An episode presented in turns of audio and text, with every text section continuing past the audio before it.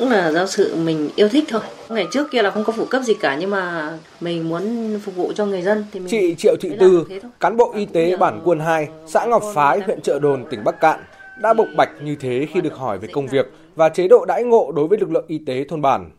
Hơn hai mươi năm làm việc, chị Tư đã trở thành chỗ dựa tin cậy cho gần tám mươi hộ dân ở bản Người Dao này. Trạm y tế xã ở xa nên nhà ai có người đau ốm, việc chăm sóc phụ nữ mang thai hay có con nhỏ đều được nữ cán bộ y tế của bản hướng dẫn tỉ mỉ, bất kể lúc nửa đêm hay khi sáng sớm. Chị Triệu Thị Trung, người dân bản Quân hai, xã Ngọc Phái, huyện Chợ Đồn, tỉnh Bắc Kạn, chia sẻ. Trước đây, các kiến thức về chăm sóc khi thai nghén tôi không biết, thậm chí còn không nắm được mình phải đi khám thai như thế nào, ăn uống ra sao cho đủ chất. Từ khi mang thai, tôi đã được chị Tư làm y tế thôn bản, tận tình hướng dẫn chế độ chăm sóc thai cũng như tham gia tiêm phòng đầy đủ. Ở đây dân bản chúng tôi rất yên tâm bởi sự nhiệt tình của chị. Hễ chị nghe nhà nào có người ốm là chị đến tận nhà thăm hỏi động viên, có khi chị còn bỏ tiền mua thuốc điều trị. Có chị Tư, chúng tôi rất yên tâm. Do đặc thù miền núi, có bản cách trung tâm xã đến vài chục cây số đường rừng, nên nhân viên y tế thôn có vai trò rất lớn trong việc tuyên truyền, giáo dục sức khỏe, chăm sóc sức khỏe người dân. Y tế thôn bản cũng là lực lượng tiên phong trong tuyên truyền về công tác bảo vệ môi trường, giữ gìn vệ sinh an toàn thực phẩm và phòng tránh dịch bệnh. Anh Hoàng Văn Quỷ, nhân viên y tế ở bản Khâu Đứng, xã Bộc Bố, huyện Bắc Nặm, tỉnh Bắc Kạn cho biết, việc vượt vài cây số đường rừng lúc nửa đêm để đến nhà người ốm thăm khám đã trở nên quen thuộc với những cán bộ y tế thôn bản. Chú thì làm y tế thôn bản từ năm hai nghìn không trăm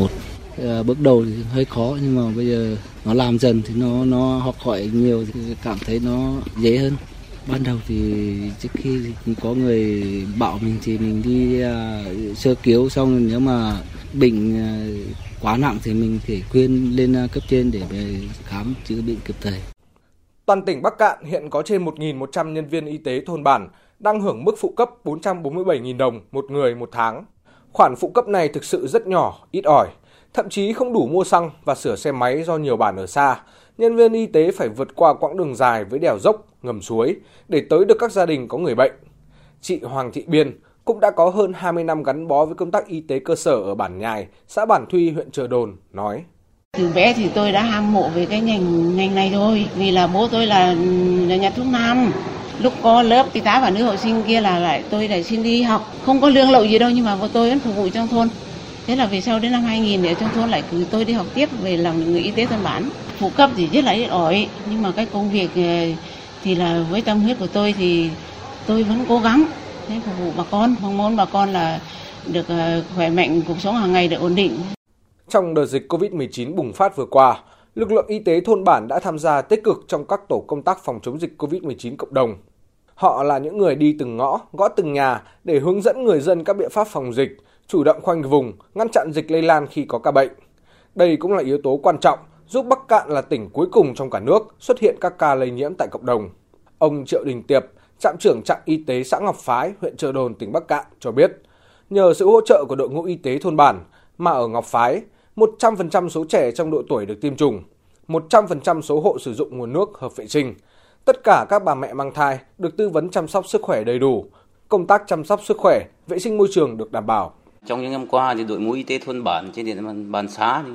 đóng cái vai trò rất quan trọng trong việc chăm sóc sức khỏe ban đầu cho người dân. Dù còn gặp nhiều khó khăn với lại cái phụ cấp thì vẫn hạn chế, nhưng mà với cái tinh thần trách nhiệm tận tụy với công việc thì đội ngũ y tế thôn bản vẫn nhiệt tình, miệt mài cống hiến sức mình cho công tác là chăm sóc sức khỏe người dân. Nhất là ở các thôn là có nhiều cái đồng bào dân tộc cùng sinh sống, thì qua đó giúp trạm y tế thì nắm bắt được những thông tin về tình hình sức khỏe của người dân để có những biện pháp xử lý kịp thời, không để xảy ra các dịch bệnh trên diện rộng.